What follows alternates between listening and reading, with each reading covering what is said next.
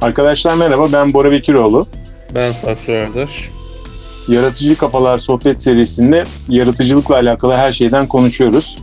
Ve bugünkü konumuz kendi yolunu çizmek. Ee, bizi bu konuyu irdelemek üzere ya- yalnız bırakmayan iki dostumuz var. Seldem Oskay ve Berk Arman. Hoş geldiniz arkadaşlar. Merhaba, hoş bulduk. Merhaba, hoş bulduk. Ee, bu kendi yolunu çizmek olarak belirlediğimiz konu aslında e, sizden ilham aldık birazcık. Çünkü normalde görsel işlerle e, alakalı bir eğitim almamış olup temel eğitimden itibaren e, daha çok kendini dinleyerek kendi yolunuzu çizmişsiniz gibi bir izlenim var bizde. Daha doğrusu zaten görülüyor ortada. E, biraz bundan başlayarak öyle bir sohbet edelim dedik.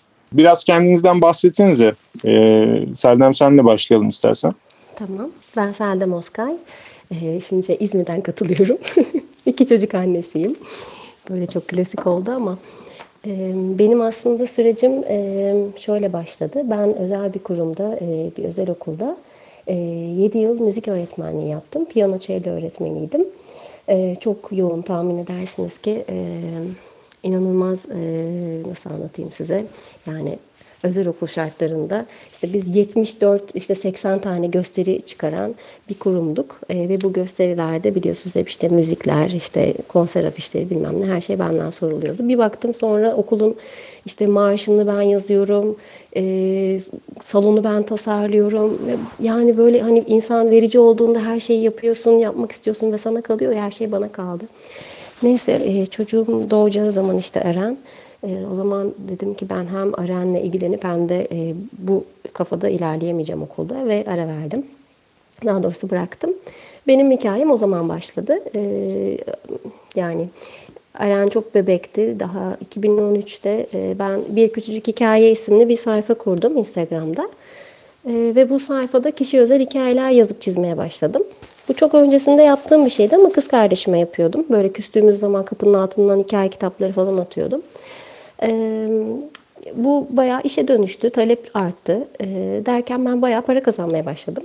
Bu da hem e, kişisel anlamda hem motive oluyordum hem de çok mutlu ediyordu beni. Bu böyle devam etti yıllarca, hala da devam ediyor. Daha sonrasında da işte e, bir oyun halısı tasarladım. İşte dünyada tek oldu bu içindeki çizim ve tasarımda e, e, oyun halısı olarak. Bunun e, patentini aldım. İşte marka kurdum, satışını yaptım. Aynı zamanda çizimlerime devam ettim. E, bu süreçte ilerledim ve e, çok da mutlu hissettim kendimi. Benim kısaca böyle. Oradan kısaca bir e, en son şu anda bulunduğun nokta resimlere de e, değinerek bitirsene sen de. Evet tamam. O kısım eksik kalmasın. Doğru tamam. Ben ilerleyen zamanlarda anlatırım diye düşünmüştüm. E, Hayır şimdi anlat. Tamam peki. Ee, tabii yani dediğiniz gibi hani ben bu işin eğitimini almadım. Fakat işte aslına bakarsanız her şeyde bir yaratım süreci yaşıyorum. Yani ben bir tahtaya baktığımda da bir, şey oluşturmaya çalışıyorum kafamda. Minik heykelcikler yapıyorum. İşte tuvallere resimler çiziyorum içimden geldiği gibi. Ve tanıdığım ve tanıştığım kişilerden hani bu işle alakalı işte küratörlerden olsun, koleksiyonerlerden olsun ya da böyle ünlü birkaç ressamdan, arkadaşımdan. Yani kesinlikle hani e, bir kursa gitme, kendini hiçbir şekilde bir şekilde sokmaya çalışma içinden geldiği gibi devam et dedikleri için ben de e, o şekilde devam etmek için böyle kendimi motive ediyorum. Zaman zaman çizimler yapıyorum. E, fakat bunlar böyle güzel de bir talep gördü. Bu anlamda da kendimi ilerletmek istiyorum tabii ki. Ve beni mutlu ediyor şu anda bu. Ama tabii e, dediğim gibi iki tane de çocuğum var ve e, tam zamanlı kendim ilgileniyorum onlarla. Bir de bu pandemi sürecinde de biliyorsunuz e, online eğitim her şey evde olunca ben daha çok geceleri üreten bir insanım. Onlar uyuduğu zaman yukarıda bir atölyem var küçük. Oraya çıkıp işte kağıtlardan tabaklar, amforalar yapıyorum. Küçük heykeller tasarlıyorum. Tuvallere resimler yapıyorum derken böyle kendimi e, bir anlamda aslında terapi yapıyorum. Böyle bu şekilde. Sen aslında oldukça durmadan üreten bir insansın ya ben birebir takip ettiğim için. Çok teşekkür Ee, ederim. tam yok canım ben teşekkür ederim ürettiğin için yani benim teşekkürlük noktam yok da tam bahsettiğimiz zaten işte kendi yolunu çizmek e, yani anlattığın şeylerin arka arkaya geldiği zaman zaten işte o yolun alışılmadık bir yol olması çok değerli. Burada Berk'e bir atlayacağım. O da bir anlatsın istiyorum hikayesini. Çünkü Berk'in hikayesinde aslında kendi yolunu çizmek demek farklı bir duygu daha yaratıyor. Çünkü onun derdi yol yapmak. Berk sen de biraz anlatır mısın abi lütfen? Neler yapıyorsun? Kimsin sen? Neden böyle bir derdin var diye bir tanıtsana kendini. Tabii abi. Ee, ben Berk Armağan, 26 yaşındayım. İstanbul Üniversitesi'nde Türkçe öğretmenliği okuyorum. Hala bitirmedim. Normalde iki sene önce bitirebilirdim ama e, yol yapmak dedin abi. Yol yapmak için e, bitirmiyorum. E, şu zile bir şey yapayım abi bakayım hemen geliyorum. Kusura bakma Tamam abi. tamam keyifli rica ederim hiç önemli değil. Ee, belki odanı atıyoruz o zaman şu anda şey olmasın diye. Ee, çok iyi oldu. Bekleyip o anda zil çalması hemen gelir şimdi. Ya Berk'ten ben kısaca bahsedeyim. Berk'in kendini anlatma şekli şu. Kendi geldiğinde detaylarını anlatır ama dünyayı gezmek için çizim yapan bir adam. Ben Berk'le bir 4 yıl önce falan tanışmıştım. Ee, e, çok girişken ve gerçekten kendi fırsatlarını kendi açan biri. Ee, ve bütün derdi dünyayı gezmek. Dünyayı gezmek için de gerçekten çok e, yetenekli demek istemiyorum. Yetenek kelimesi çok şey kullanıldığı için, yani çok afaki kullanıldığı için ama çok becerikli bir ele sahip. Dolayısıyla e, çizim yapma becerisine e, ve bunu hakikaten iyi yapıyor. Dünyayı gezmek için bahane üretmeye kullanıyor. Ve böylece şu ana kadar da kaç bugün bir ara saydık. Berk, kaç tane 25 ülkeye ülke, gitmiş şu ana 56 kadar? şehir gezdim abi geldim. Ee, kusura bakmayın. Tamam sana paslıyorum devam et. Tamamdır. Zaten bahsettin abi. Türkçe öğretmenliği okuyorum. Ee, herhangi bir eğitim almadım çizim konusunda. Ekim 2016'da sokağa çıkara, çıkarak başladım abi. Herhangi bir sokak tecrübem de yok. Daha öncesinde zaten herhangi beni yönlendiren birisi de olmadı. Zaten bölümümle de alakası yok yaptığım şeyin. Bir anda aklıma geldi böyle. Daha öncesinde ben Ekim 2016'dan önce bunu arkadaşlarıma hediye olarak yapıyordum. Daha sonrasında böyle hafif hafif e, otostopla gezmeye başlayınca ve gezmenin tadını alınca ben bunu daha da büyütüp yurt dışına çıkarmak istedim. Bunun için de para gerekiyordu. Para kazanmak için de böyle bir şey denemek istedim. Hani bir yere girip çalışmaktansa ilk önce kendi fikrimi deneyeyim dedim. Ee, 12 tane bardak çizip, çizip sokağa çıktım. Çizdiğim şeyler de genelde popüler şeylerdi işte. Çizgi roman kahramanları, film yıldızları falan. Bu tarz şeyler çizdim. Sokağa çıktım. O gün 150 lira kazandım. Hayatımda ilk defa sokaktan para kazandım ve e, seyyahart fikrini oluşturmama sebep oldu bu da. Çünkü e, sokakta belli bir kesime erişebiliyoruz. Yani çok insan geçiyor ama dedim bu sosyal medyada daha da hani duyulabilir. Duyulursa daha da hani ben daha kolay gezebilirim, daha kolay sipariş alırım tarzında düşündüm. Ve seyahat, seyyah art yani benim amacımı, e, kişiliğimi, aracımı, her şeyi açıklayan bir isim buldum. Seyahat. Hemen aldım tüm sosyal medyalarda isimlerin, isim haklarını. Sonra başladım üretmeye. Ufak ufak böyle bardaklara e, çizim yapmaya başladım. Bunları paylaştım. Bir, e, Interrail Türkiye vardı işte. Orada da paylaştım bunu. Gezen insanların oluşturduğu bir topluluk. Derken abi büyümeye başladı benim olay. Böyle daha büyük kesimlere ulaştı. Sonra e, kitlem büyüyünce işte daha çok sipariş geldi ve ben ilk yurt dışı gezimi yapmaya para biriktirdim. Balkanlar ve Ukrayna gezisi. E, Balkanlarda 5 ülke gezdim. Ukrayna'yı da gezdim. Döndüm abi. Sonra haberlere çıktım. Daha da büyüdü olay. Böyle ben her gezi araya ülkeye gireceğim bu döndükçe... tamamen bardak satarak yaptın değil mi bu? Aynen abi. Sonra ben böyle e, takipçi kazandıkça işte haberlere çıktıkça markalarla çalışma imkanım oldu derken katlanarak devam etti abi. Şu an işte e, Mart 25 25 Mart sonrası işte Amerika'ya gideceğim. Daha büyük geziler yapacağım falan filan. Kısaca ben böyle anlatabilirim kendime. Ya bana çok büyüleyici geliyor hikayen gerçekten. Peki bu Pandemide gezebildin mi? Ee, gezdim abi. Şöyle pandeminin 7. ayından sonra bir Türkiye içinde böyle bir gezmeye başladım. hafif hafif böyle İzmir'e gittim, Ankara'ya gittim falan. Sonra e, bir tane abim yine internetten tanıştığım bana yazan daha önce de beni destekleyen bir projem konusunda bana şey dedi e, biz Amerika'ya her yıl gidiyoruz Berk. İşte bu yıl gidemiyoruz pandemiden ötürü. Böyle gitmek ister misin? Amerika sınırları da açıktı zaten. Vizem de vardı benim. E, pandemiden önce almıştım ben vizemi. E, yani onun elektronik ihtiyaçları varmış. Ben uçak biletini karşılarım. Oradaki masraflarını da karşılarım dedi 5 gün için git gel dedi bize şey getir dedi. İşte e, istediğimiz elektronik ürünleri getir dedi. Sen de gezmiş olursun dedi. Ben de gittim abi. 5 gün diye Amerika'ya. 30 gün 31 gün kaldım. E, bu nasıl oldu? E, dönmeme 2 gün kala New York'ta e, Alaska'dan bana bir davet geldi. Alaska'ya gelir misin? İşte benim bir arkadaşımın au pair'lik yaptığı bir aile beni davet etti oraya. Böyle böyle abi Amerika'da bir ay kaldım neredeyse. Ee, enteresan şeyler oluyor. Hiç plansız çıkıyorum abi o, e, yollara ama hiç ummadığım şeyler yaşıyorum ve e, çok tatlı anılar olarak kalıyor bende. İşte bakalım bu sefer gittiğimde neler olacak çok merak ediyorum. Yakın zamanda bir daha Amerika var değil mi fikirde? Aynen abi. Bu seyyah Süper. lafının aslında karşılığını veriyorsun o anlamda. Yani o, o yüzden çok şaşırtmıyor insanı.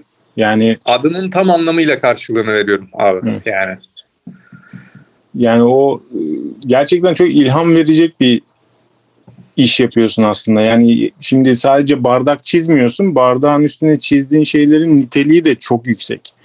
Yani baktığın zaman çok aslında çok ciddi bir çizersin yani. Ee, çok çizdiğin çizdiğin çizdiğin ortamın e, bardak olması işin e, ciddi yani ne diyeyim kalitesini kesinlikle düşürmüyor. E, dolayısıyla böyle e, tabii kimse seni o, o yönden o açıdan e, hor göremiyordur diye tahmin ediyorum. Gören var, görmeyen var. Ee, yani bilmiyorum ben değerinin ilerleyen zamanlarda daha da anlaşılacağını düşünüyorum bu olayın.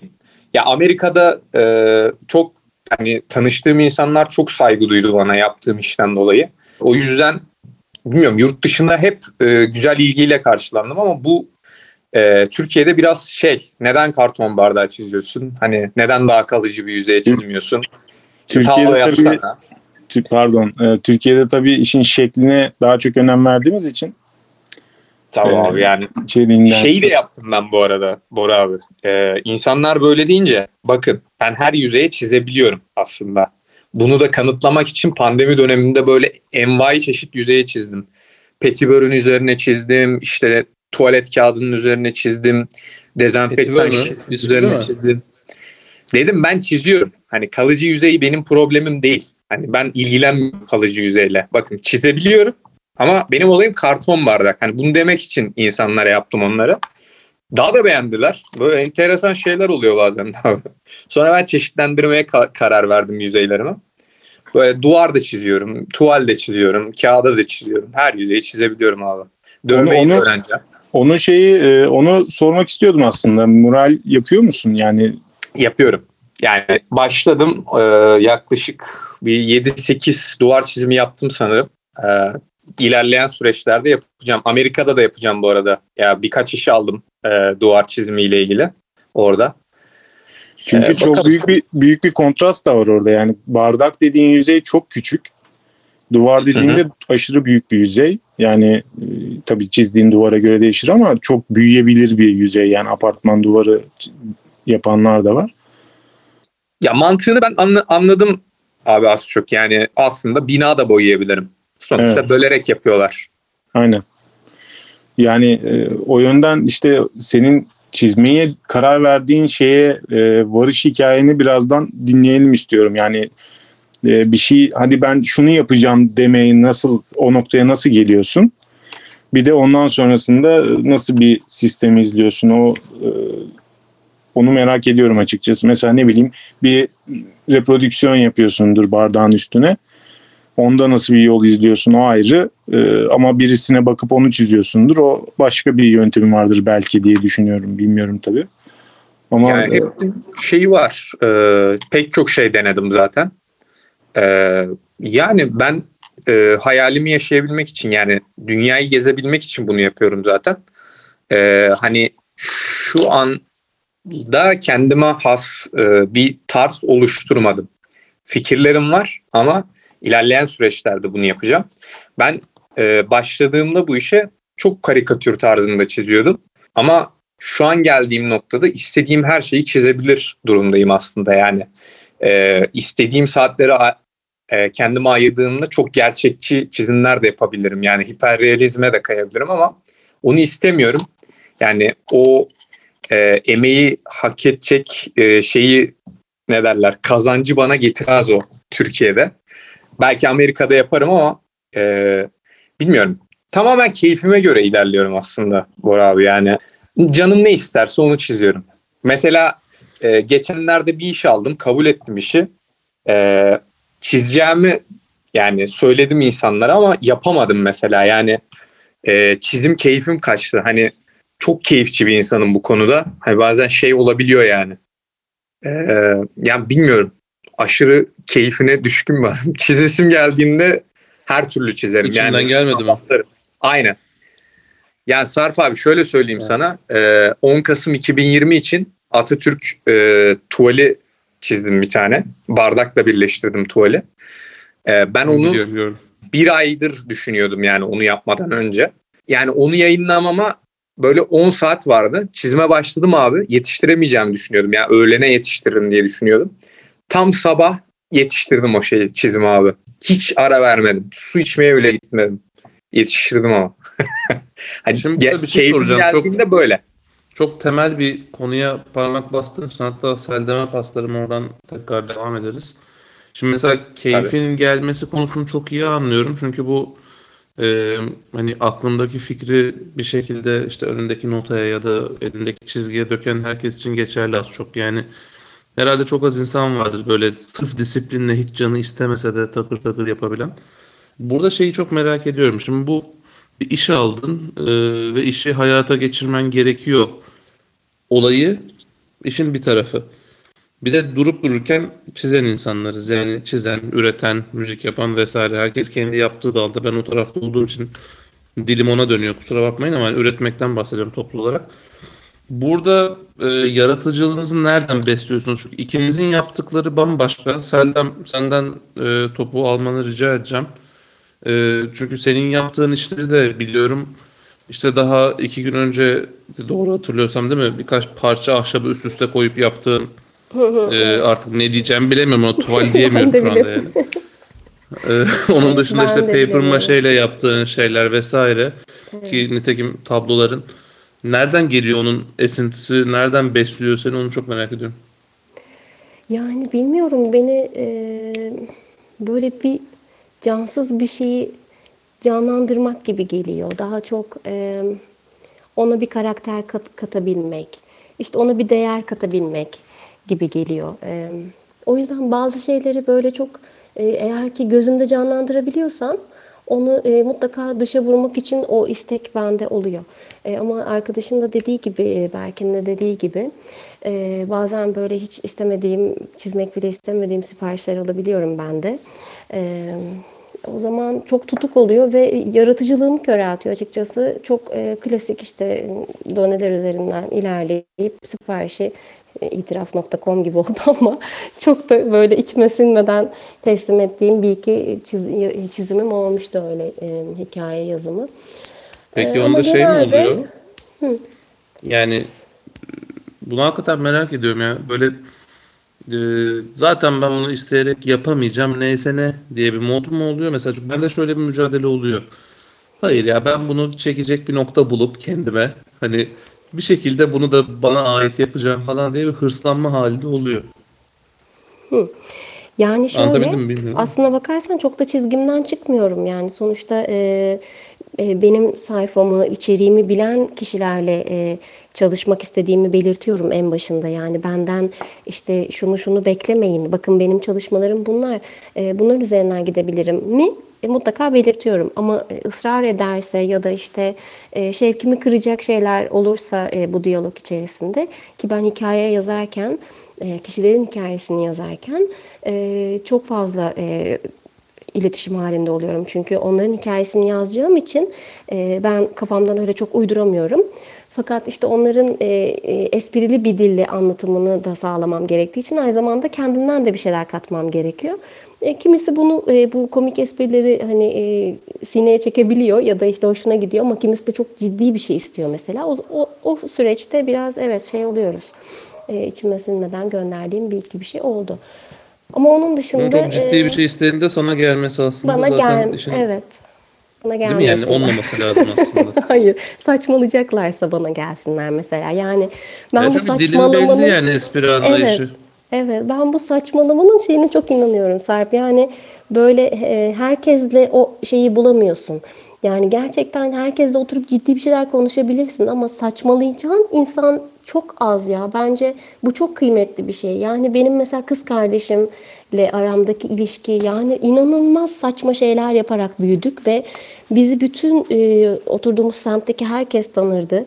Yani çok e, çok gülen insanlardık. Hani çok mu e, mu- muhteşem bir hayatımız vardı? Hayır. Hani böyle e, küçük Emrah gibi çok acılar da yaşadık ama biz hep bunu böyle komik işin komik kısmına vurarak kendimizi terapi ettik bir anlamda.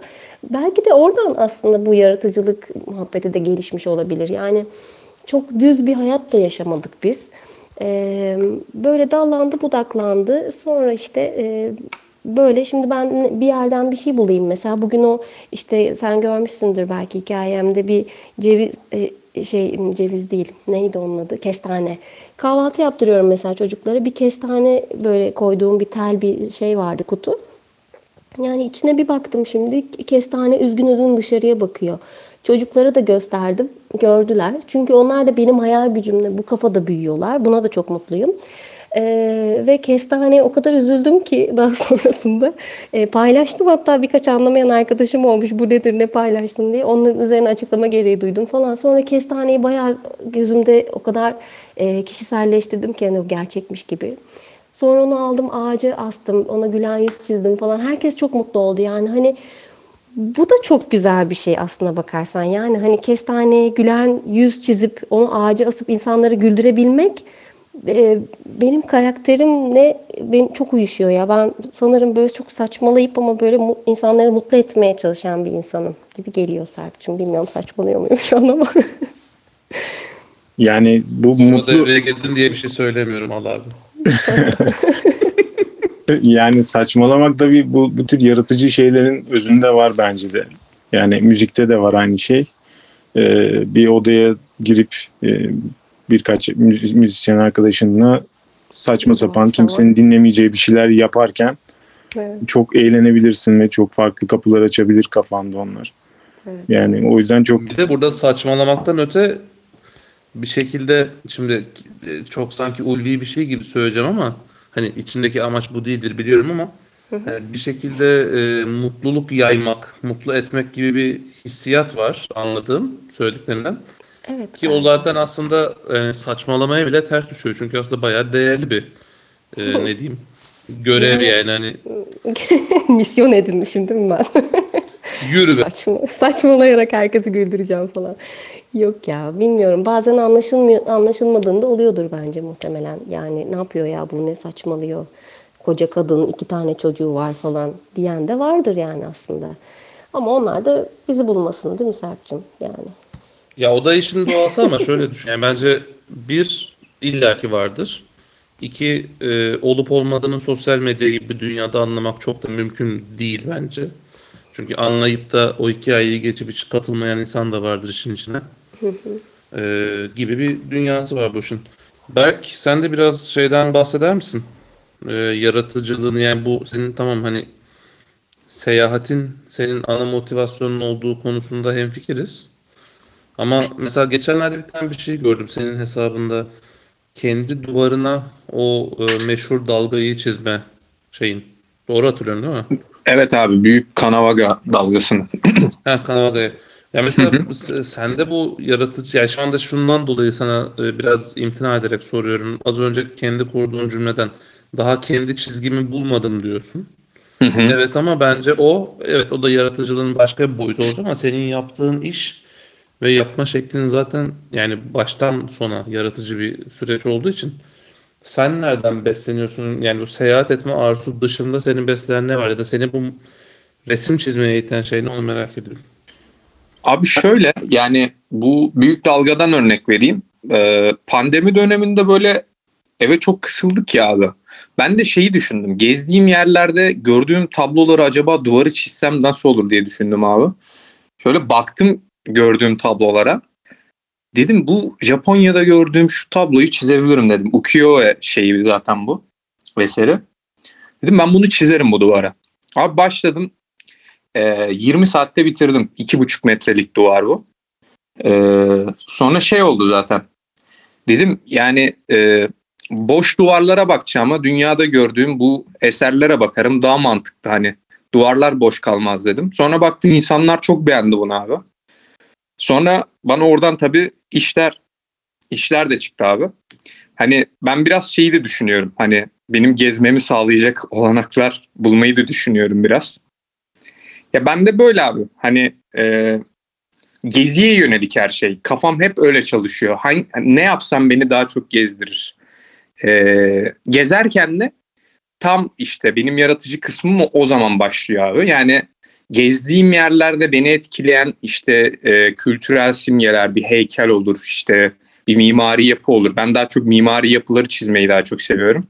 Hani yok olmaya müsait insan yapımı şeyler insan yapımı şeyleri böyle çizip insanlarla paylaşmayı e, hani e, ne derler? Fotoğraf makinesinden çıkma e, fo- fotoğrafları değil de hani benim çizdiğim şeyleri e, onlara göstermeyi daha çok seviyorum. Yani o şekilde e, göstermek hoşuma gidiyor insanlarla. Zaten e, çizdiğim şeyin hikayesini de anlatıyorum. Böyle hem e, resim sanatıyla hem işte onun kültürel değeriyle böyle birleşip daha tatlı bir şey ortaya çıkıyor abi yani. Benim olayım bu esasında. Zaten Bir şey soracağım Tabii, sana. söyle Böyle abi. Bu resim çizmek konusunda kendini çok geliştirmeye adamış bir adamsın. İşte e, resim çizerek dünyayı gezmek istiyorsun vesaire. Mesela bunlardan sonraki noktada e, dünyaca ünlü resimleri e, resimleri başka yerlere aktarmaktansa mimari yapıları aktarmayı tercih ediyorum diyorsun. Bu bana çok şu anda şaşırttı mesela. ilginç geldi bana bu. Tabii abi yani bu benim bir yönüm. Bir yönümde işte şey var. Kendi şahsi zevkim bu ünlü eserleri bardaklara çiziyorum. Hani milyon dolarlık ese- eserler kuruşluk bardaklarda diye hatta bir ara haber yapmışlardı beni abi. O da şahsi zevkim abi yani kendimi geliştirmek için büyük eserleri taklit ediyorum. Yıldızlı Gece'yi çizmiştim mesela. Ee, 12 saatte çizdim. Ee, yakında Guernica'yı çizeceğim. 3 bardağı böyle e, mozaik şeklinde. E, bunlar beni Ben de üniversitede. Guernica yapmıştım. ne abi? Guernica çizmiştim ben de üniversitede. Ha tab şey tuval tuvale değil mi abi? Tuvale. e, karışık teknik tuvale yapmıştım. İşte Guernica vardı içinde. E, Lavignon kadınları vardı. E, bir şey daha vardı. Böyle üç tablodan belli figürleri karıştırıp ayrı bir kolaj yapmıştım. Onu işte yarı guaj yarı kara kalem bir tablo yapmıştım. 2 metreye bir buçuk metreydi galiba. Öyle bir şey. Bora biz aynı üniversitede okumadık mı ya? Öyle ama ben senden normalde iki sene yukarıdaydım yani. o yüzden. Ama ben herkesle ben herkesle iki sene ileride ve aşağıdaydım ya. Hayır nerede yaptın? Hakikaten çok merak ettim şu an. Neyse bunu ayrıca bir konuşuruz. Bora abi dediğin yani Avignonlu kadınları çizdim ben. Şeyde de MoMA'da da resmettim hatta. E, MoMA'da çizdiğim ilk resim zaten o. E, yani Picasso'dan bayağı şey çizdim ben. Otoportrelerini falan çizdim onun. Belli yaşlarda yaptığı. Yani bilmiyorum. Bayağı e, Salvador Dali'yi çizdim. En son gittiğimde işte Andy Warhol'un o e, Campbell tenekesini çizdim. Yıldızlı Gece zaten vardı. Ba- bir- Bayağı şey yaptım abi ya orada. Rain Magritte'i çizdim. Henry Matisse'in eserlerini çizdim. Dali'yi çizdim işte. Frida Kahlo'yu çizdim. Bu benim e, ressamlar ve eserleri serimin e, şeyleri. İşte ünlüleri, ünlülerin eserlerini bardağa taşıyorum sulu boyayla. peki mesela e, gitmeden önce e, karar verip mi ona göre gidiyorsun yoksa gidince bir şey görüyorsun ve onu çizmeye mi başlıyorsun? Öyle de yapıyorum abi. Yani önceden plan yapıyorum bunlar için ama anlık da karar verdiğim şeyler oluyor. Kafama göre abi. Nasıl olursa yani nasıl denk gelirse. Genelde ama plan yapamıyorum tabii abi. Anlık gelişiyor her şey. Guarnica'yı işte yakın zamanda yapacağım abi. Hani bu e, sanat dünyası için ayrı bir şey yapıyorum. Kendi projem için ayrı bir şey yapıyorum. İşte kendi projem adına hani dünya dışında Türkiye'de de bir şey yapıyorum. Hani memleketimin çizgileri adını verdiğim bir projeye başladım. Şahsi proje. E, şu ana kadar 11 şehir gezdim bunun için. İşte İzmir'e, Trabzon'a falan pek çok şehre gittim Ankara'ya. Oradaki e, o şehri tanımlayan e, figü- yani figürleri, şehir simgelerini bardağa çizdim. Benim en iddialı projem de zaten memleketimin çizgileri. En iyi çizimlerimi ona yapıyorum. E, bunu da inşallah ilerleyen zamanlarda Sarp abiye de bahsetmiştim. Bir galeride böyle sergilemeyi düşünüyorum. Benim ilk sergim böyle Türkiye'den olsun istiyorum. Türkiye'yi bir sergiye taşıyacağım. Böyle böyle değişik fikirlerim var abi yani. Uzun soluklu tabii bu memleketimin çizgileri. Peki bu memleketi gezerken diyeyim Hı hı. e, yine böyle belli hedeflerle mi geziyorsun yoksa yolum nereye düşerse şeklinde mi? Tamamen kafama göre bu da abi yani. Bakıyorum böyle haritaya nereye gitsem diyorum acaba. Sonra or- oradaki şeylere bakıyorum, simgelere bakıyorum böyle biraz. E, beni hangisi etkiliyorsa oraya gidiyorum abi. Hani böyle oluyor biraz. Haritayı açıp bakıyorum. har- Haritayı açıp bakıyorum öyle karar veriyorum. Aa ben burayı görmedim. Gideyim falan. Bora şu seni birazcık araya mi? Ben doğru mu anladım? Ee, Berk'in yaptığı şey sanki çok disiplinli ve çok düzenli olunması gereken çok böyle bilinçli bir yol gibi. Ama kurduğu cümlelerin hepsi acayip spontaneymiş gibi konuşuyor. Orada mı sen de şeyde kaldın? Arada kaldın? Merak ediyorum yani bir arada kalacak bir durum yok. Sadece yani çok ya- yani tanımadığım biri olduğu için aslında merak ettiğim noktaları direkt e, başkaları da merak ediyordur gibi geliyor bazen. O yüzden sor, sormak istiyorum yani. Ama böyle e, anladığım benim, benim anladığım e, oldukça böyle e, anlık fikirlerle onların üstüne giderek bir yol çizme eğilimi var sende belki. Yani Tabii abi yani standart bir plan çıkartıyorum. Yani illaki bu olmak zorunda. Çünkü bütçemi ona göre ayarlıyorum ama yola çıktığımda bambaşka şeyler oluyor. Yani çizdiğim planın dışında şeyler oluyor. İşte Amerika e, örneğini vermiştim e, az önce size. 5 gün diye gittim 30 gün kaldım yani Amerika'da. Hani böyle şeyler çok oluyor bende. A- atıyorum Antalya'ya diye yola çıkıyorum. Kars'a gidiyorum. Hani böyle değişik şeyler oluyor bende. O yüzden hani plan yapıyorum ama olmuyor genelde. Ben de spontane diyorum yani artık. Ben burada araya gireceğim. Çok özür dilerim Bora. tabii ki. Ben burada inanılmaz belki acayip kıskanıyorum ya. Bu nasıl bir şeydir? ben şurada 10 dakika banyoya gireceğim diyorum. 5 dakikada çıkmak zorunda kalıyorum. Nasıl bir hayat? Böyle tamam. bir hayat var Buna- mı ya? Çok kıskandım şu an. Ee, buna e, Sinirlerim oynadı ya. Ben çıkıyorum bu konuşmadan. Aman tanrım ya valla. Muhteşemsin Berk. Valla tebrik ediyorum. Çok teşekkür ederim. Ya şu anda tabii benim mesela çok e, ilgimi çeken çekmiş olan bir konu zaten bu geçmişte de bu yolda olmak, bir yerlere gitme dürtüsü, işte e, seyyahlık aslında yani onun özünde o var. E, ben de işte e, gençken diyeyim e, çok fazla seyahat ettim. E, gerek işte turneler vesilesiyle gerek kendim işte motorla gezdim ettim vesaire falan derken e, mesela yani Türkiye'de ayak basmadığım şehir kalmadı. Yurt dışında da gezme fırsatım oldu bayağı bir. O gezerken yaptığın yani, edindiğin bilgiler, ne bileyim tanıştığın insanlar, e, sana kattıkları, oradaki soluduğun hava insanda bambaşka e, çakralar açıyor diyebilirim yani. Bu, bu o, o yüzden onu işte böyle bu şekilde e, sonuçta ne bileyim bir e, lastik terlik satmak için de geziyor olabilirsin. Ama e, resim yaparak da geziyor olabilirsin. E, bunun merkezine gezmeyi koyuyor olması bana çok ilginç ve böyle güzel geliyor açıkçası. Çekici geliyor. O e, esas olan çünkü o yolda olmaktır. Bir yere git yani varacağın yer değil o yolda geçirdiğin e, süre ve deneyimdir aslında yolda olmanın şeyi. E, ben biraz o tarafında mı acaba diye bu kadar irdeledim. Biraz o tarafındaymış. O hoşuma gitti. Abi bir de şöyle bir Tam şey var. Ekleme sebebi de o ya. Ee, Ben şöyle düşünüyorum yani benim yolculuğa çıkmamdaki şey e, etken şu oldu. 5 yıl önce hatta 6 yıl önce şunu düşündüm. Ya ben hep aynı şeyleri yapıyorum. Hep işte benzer e, yerlere gidiyorum. E, hep benzer şeyler konuşuluyor arkadaş çevremde. Dedim ben bundan kurtulmalıyım yani hayat böyle geçmez. Çoğu insanın da hayatı böyle geçiyor aslında. E, dedim ne yapabilirim? Gezeyim yani. Daha öncesinde de ben İstanbul dışına çıkmamıştım yani o kadar. Asosyaldim ya ben 19 e, yaşından öncesine kadar. Daha sonrasında üniversiteyle açıldım falan böyle gezeyim edeyim kafalarına daha sonradan eriştim.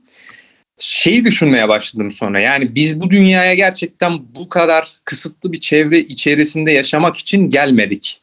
Yani sonrasında da işte gezmenin yollarını aradım. Aklıma işte o karton bardak fikri geldi. Dedim denemekten zarar gelmez. Sonuçta bir de öldüğümüzde bizi dikdörtgen bir alana koyacaklar abi. Evim evimizin küçük bir odası kadar bir yerde e, ebedi şeyi e, yaşayacağız zaten. Öleceğiz yani. Başka O, şey o yok. kadar bile değil ya orası. Yani e, bilmiyorum abi Oraya ev bence var ev var. gezmek lazım. Evet, Ev var ev var da abi sonuçta en nihayetinde bir duvarları var bu evin. Tabii tabii. Yok ben zaten Serdar- şeyde kaldım belki ya. Yani 5-6 yıl önce dedin 19 yaşındayken hayatın monoton olduğuna karar vermişsin ya. Ben Berk'i bizim eve davet ediyorum.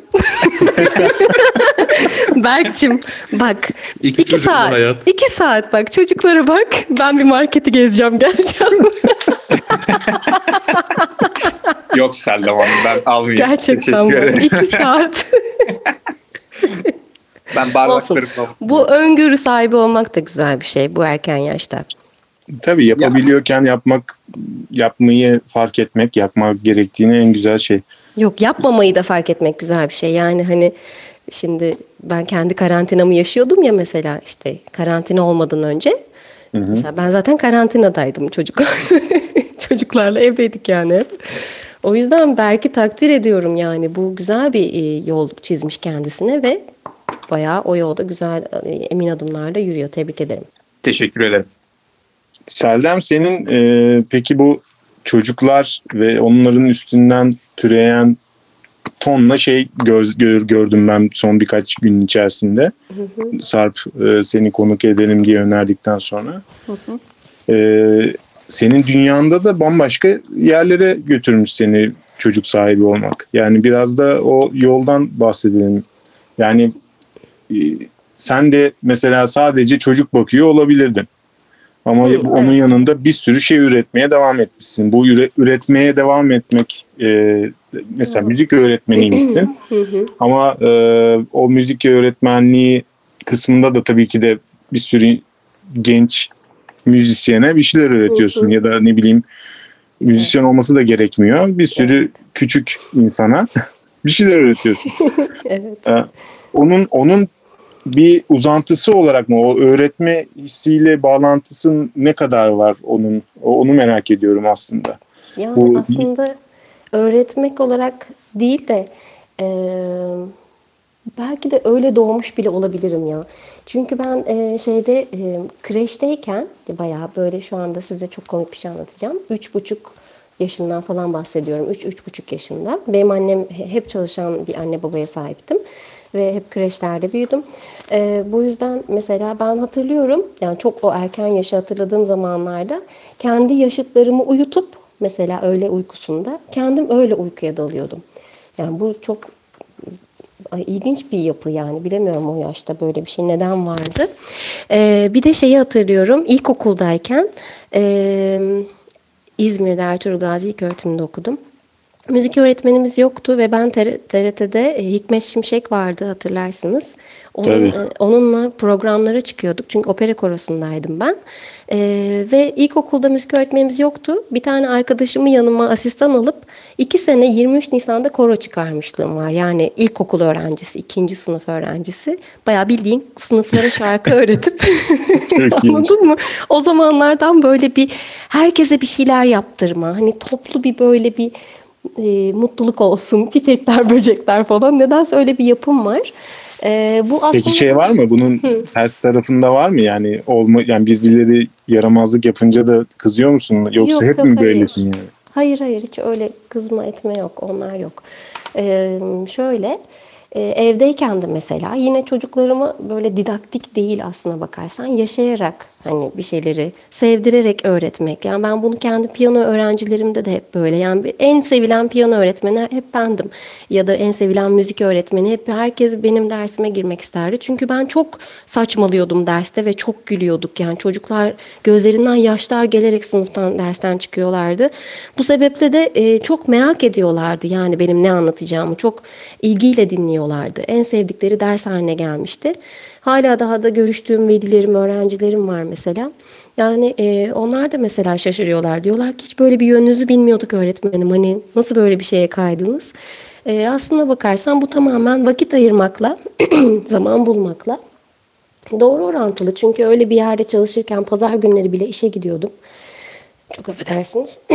o zaman böyle bir şey fırsat bulamıyordum. Hep içimde vardı ama sonrasında işte e, ya çocuk bakmak tahmin edersiniz ki çok e, ilgi, alaka, özveri isteyen bir şey. Asla bencil olmamak gerekiyor.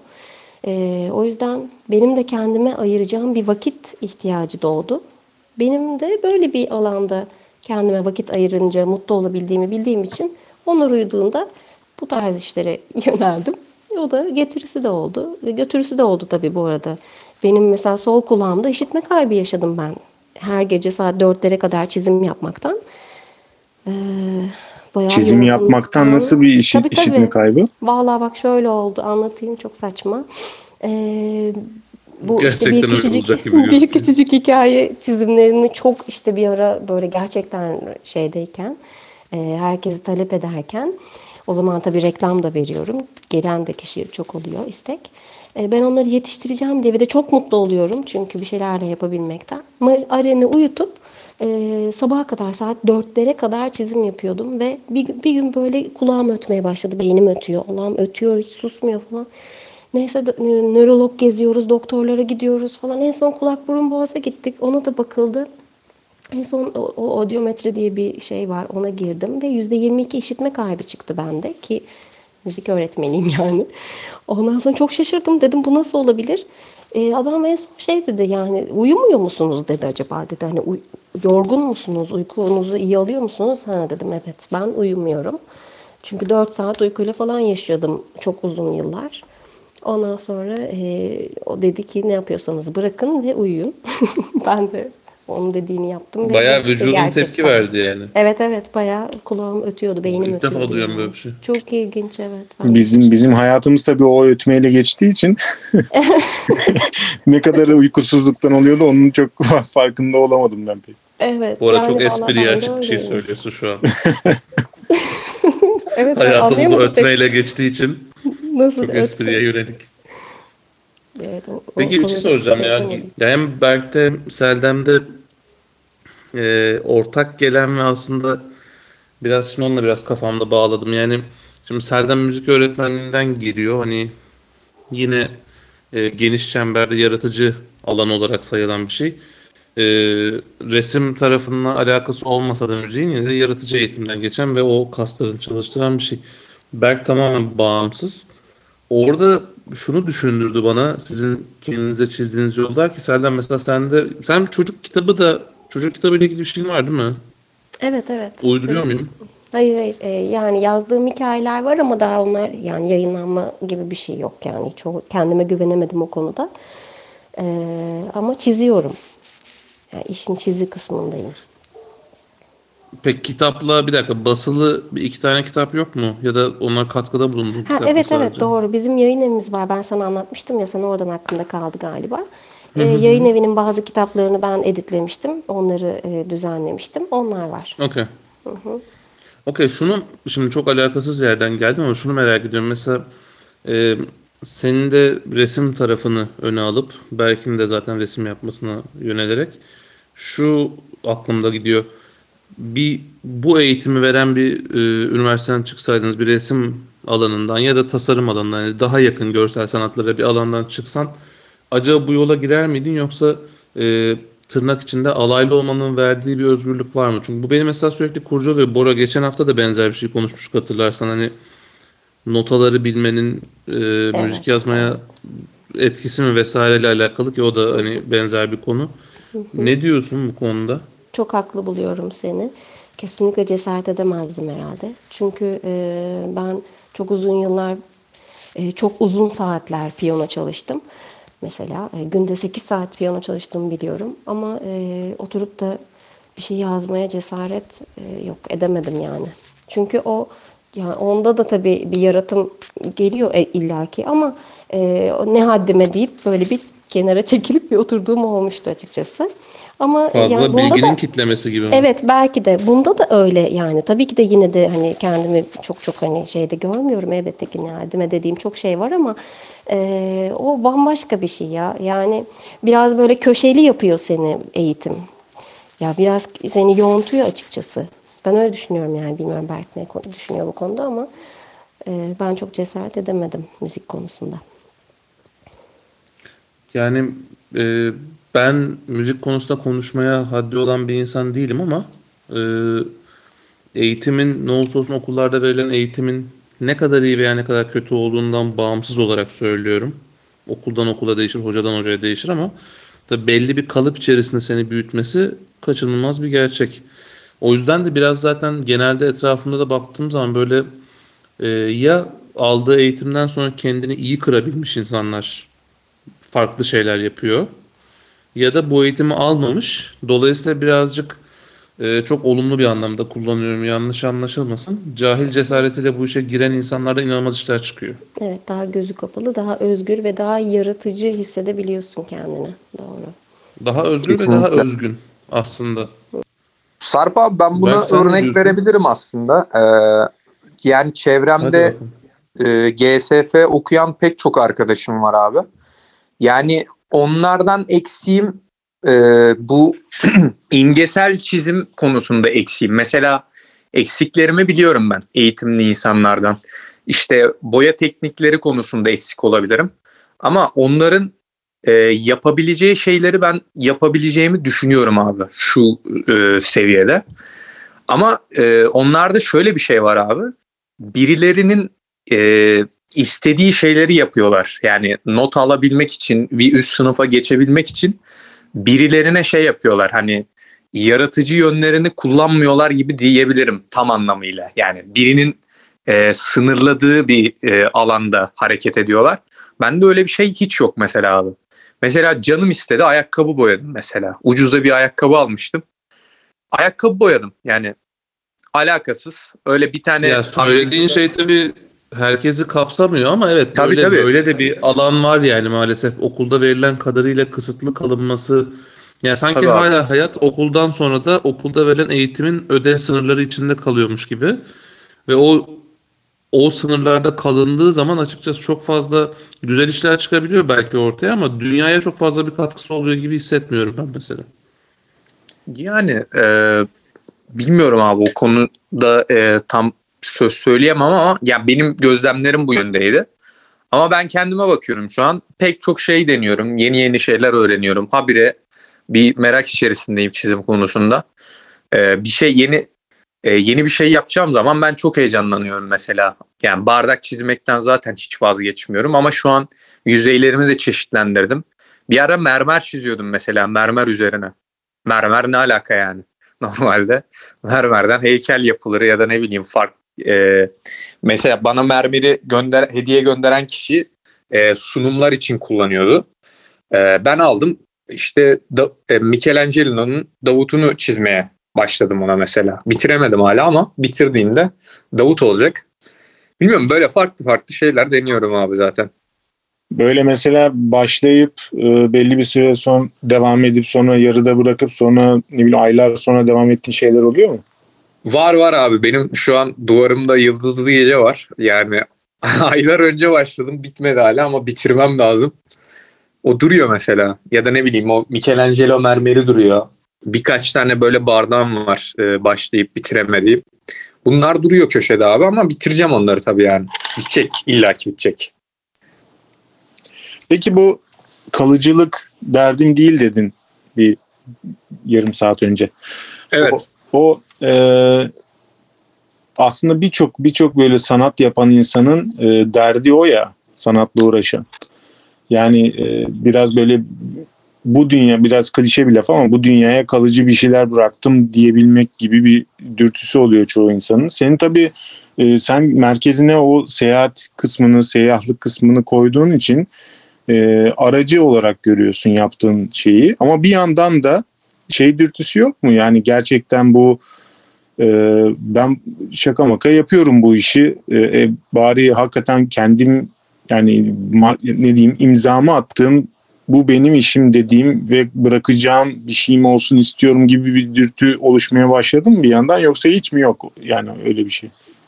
Var var abi. Ee, var. Bu, bu, e, buna yönelik fikirlerim de var. Yani e, bunu yapacağım. Ama e, kendimi hala ona hazır hissetmiyorum. Çünkü e, biraz dünyayı gezmek istiyorum. Yani daha çok e, sanat eseri görmek istiyorum. Daha çok taklit etmek istiyorum. Hani pek çok şeyi denersem ilerleyen süreçlerde daha e, daha ne derler? Daha yetkin olabilirim hani çizim konusunda. O zaman istediğim şeyi ben daha iyi yapacağımı düşünüyorum. Şu an yapsam e, içime sinmeyecek bir iş olacak gibime geliyor.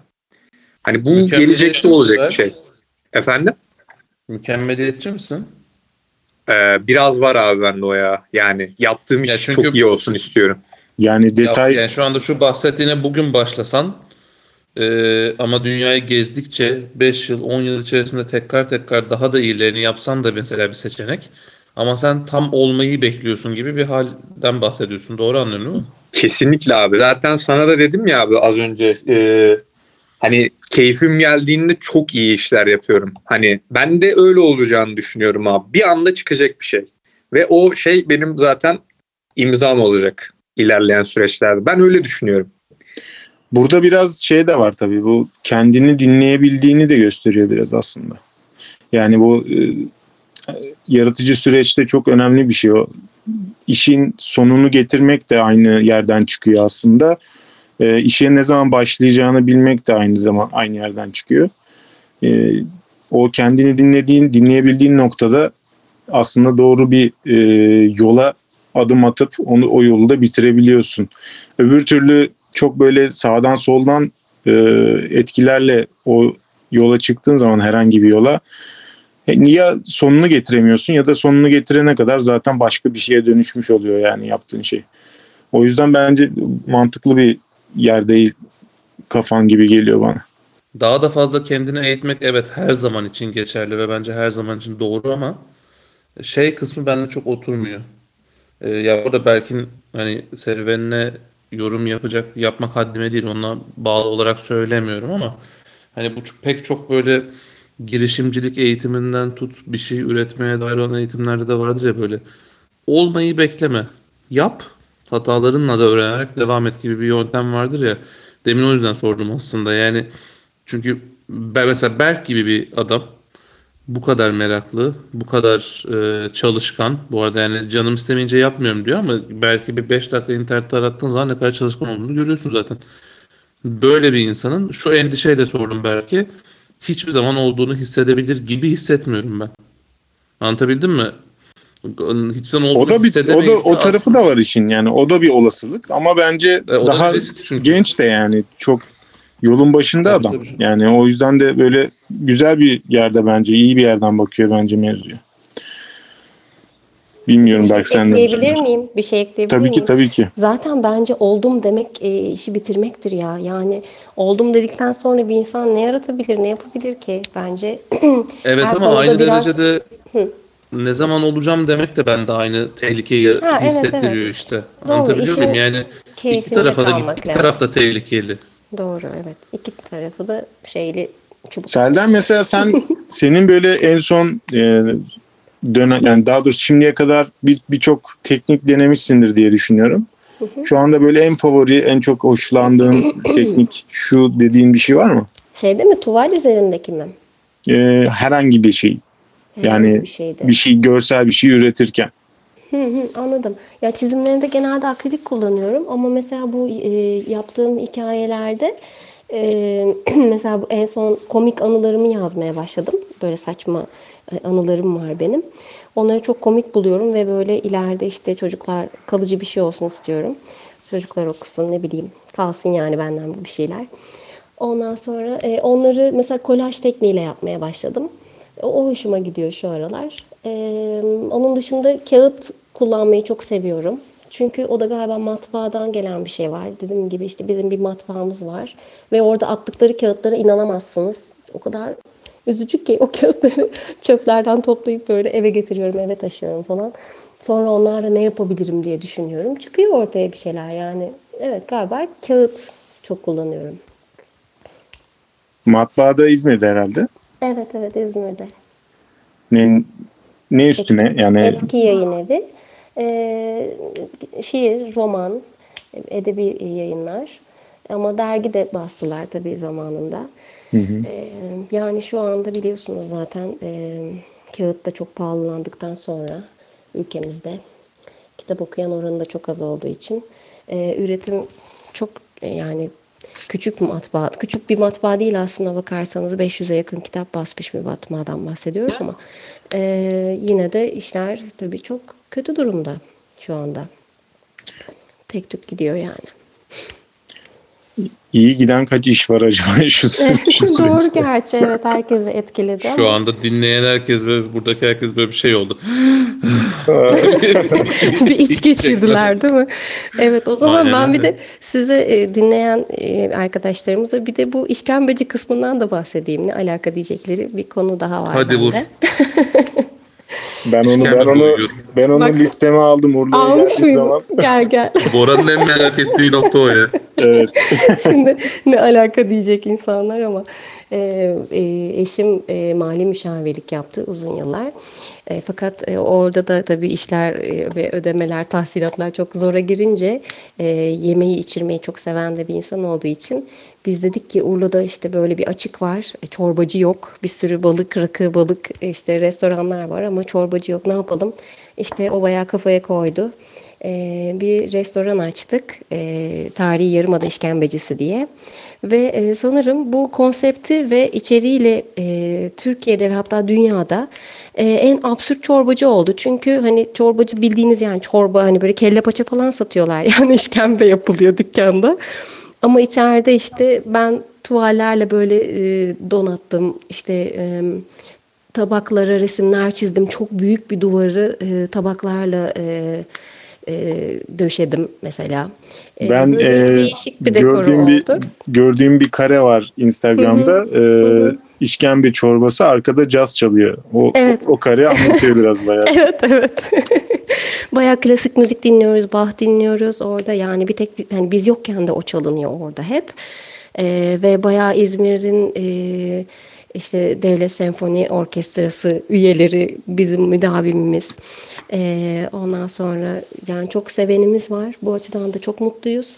Ee, tabii işler tabii karantinada biliyorsunuz herkesi çok etkiledi. Ama şimdi yeniden açıldık. Mutluyuz bu açıdan. Ee, yani böyle de bir sanatın da e, böyle işkembe tarafına değişik bir dokunuşu oldu. bu açıdan da e, gururluyuz yani. Mutluyuz, gururluyuz. Bakalım güzel devam etsin. Yani Bilmiyorum. Urla'da değil mi bu da? Evet Urla'da, İskele'de. Ee, bekleriz gelirseniz. Klasik müzik, caz müzik çalan Urla'daki bir işkembeci iş yapmasa bile normal anlaşılır bu arada. Yani bu zaten sevilmiş olmasa başlı başına başarı. Burada pandemi falan buna sekte vuramaz bence yani. Çünkü çok daha büyük bir engeli aşmış. Çok bambaşka bir Doğru evet. Yani bir e, şoka giriyor zaten herkes. Bu nasıl bir yer burası falan. Yani gören insanlar burası e, çorbacı mı nasıl yani emin misiniz falan böyle oluyorlar. O güzel yani o şeyi insanlara yaşatmak. E, Ama sadece çorbada yok anladığım. Esn- Tabii, yani tabii. esnaf restoranı gibi biraz şey. Evet, evet. Ev Sulu yemekler, işte Evet, döner vesaire bir sürü şey gördüm ben. Aynen aynen. Bora Tandır- bayağı inceledin galiba. Tandır, Bora tandır benim- kuyusu yaptılar mesela. Onun üzerini falan boyadım yani. Düşün öyle öyle saçma bir yer. öyle memeli kadınlar var böyle tandır ateşinin yandığı yerde. Serdar Hanım'a bir şey sorabilir miyim ben? Tabii buyurun. Kelle paça mı işkembe mi? Kelle paça. Teşekkürler. Vallahi yani kelle paçayı tercih ediyorum. Bu böyle Sanırım bir şey benim, bu arada? benim de te- tabii. Berk, Berk valla bizim e, bekleriz yani restorana seni. Seldem Hanım seve seve gelirim. Ben de kelle Evet. paçacıyım. Tamam Ee, süper o yani zaman. bir rakı balık Kaçırmam. Bir sonrası. bardağıyla gelir. O zaman bu yaz rakı balık sonrası bir kelle paça içiyoruz bizim şeyde dükkanda. Seve Tabii. seve. Hep Urla'da birlikte bu mısınız? ekip. Urla'dayız, İskele'deyiz. Harika. Yor, Yorgo Otel yer. karşısı. Zaten yakında İzmir'e geleceğim. Ee, bir tane Tamam. tuval getireceğim. Harika. Ee, yani bu sefer olmaz ama yazın Tamam. inşallah e, Aynen. uğramak Ben- isterim ben de. Çocukları sana kitleyip kaçacağım. Tam planlarım var. Seninle ilgili planlarım var. Bence Kaçacağın yer de market galiba. Markete kaçacağım.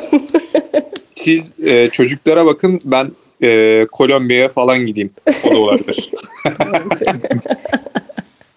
Hiç almayayım diyor yani arkadaşlar. O, da- o da iyi ya. Olsun yine de teşekkür ederim. Berk sen e, çalışmaya gideceğim diyordun. Herhalde fikir mi değiştirdin? Ne oldu? Aynen Bora. Ben de şu anda kaçacağım. arkadan Berk'e mesaj attım. Aynen sabahlamam lazım. Ee, yani e, sizinle tanıştığıma çok memnun oldum. Dinleyen herkese de e, teşekkür ediyorum.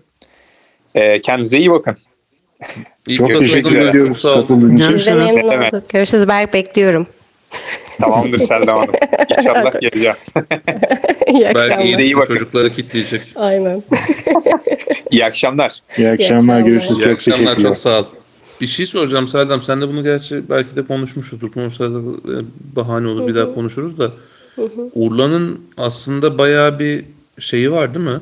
Ee, nasıl söyleyeyim cümleyi nasıl kuracağım bilmiyorum. Yaratıcı insan nüfusu yüksek. Yani ben Hande'yi biliyorum mesela. Değil mi? Hande e, Urla'daydı. Hande Bilten. Evet evet İstanbul'dan e, gelen çok güzel kafalar oldu. Yani başka yerlerden de gelen varsa tabii mutlaka vardır. E, ama buraya ciddi bir göç söz konusu. E, mesela şöyle anlatayım. Ata Demirer şu anda bizim en müdavim. iki günde bir kelle paça işkembe isteyen bir e, tanıdığımız oldu yani. Bildiğin eşimiz dostumuz gibi bir insan oldu. Konuyu oraya çekmeye çalışma. sürekli. Oraya çekmiyorum ama gerçekten İstanbul'dan gelenin haddi hesabı yok. Hepsi zaten şeydeydi. sanatçı- Bozcaada'daydı. Evet evet. Ee, öyle mi? Ama genelde İst- İstanbul değil mi ya iş için? Yok yani Yok, ata bayağı Bozcaada'da bildiğim kadarıyla İstanbul'da Ge- iş olunca gidiyor. aynen 7 7 yani 4 mevsim Bozcaada'da yaşıyordu. Oranın yerlisi olmuştu artık. Oradan Urla'ya mı gelmiş? Doğrudur. Levent Üzümcü de mesela. Ee, yani bunun gibi daha e, bir sürü ressam, yazar, çizer, seramik sanatçısı, dans, e, mesela yoga, e, dans uzmanları hep e, tanıdığım bir iki İstanbul'da takip ettiğim ve buraya yerleşen çok kişi var gerçekten. Şu- Ben en son burası- 2018'de geldim Urla'ya. Bir klip çekmiştik. Çok Onu keyifli. bir ara bir linkini yollayın bana. Merak Tamam.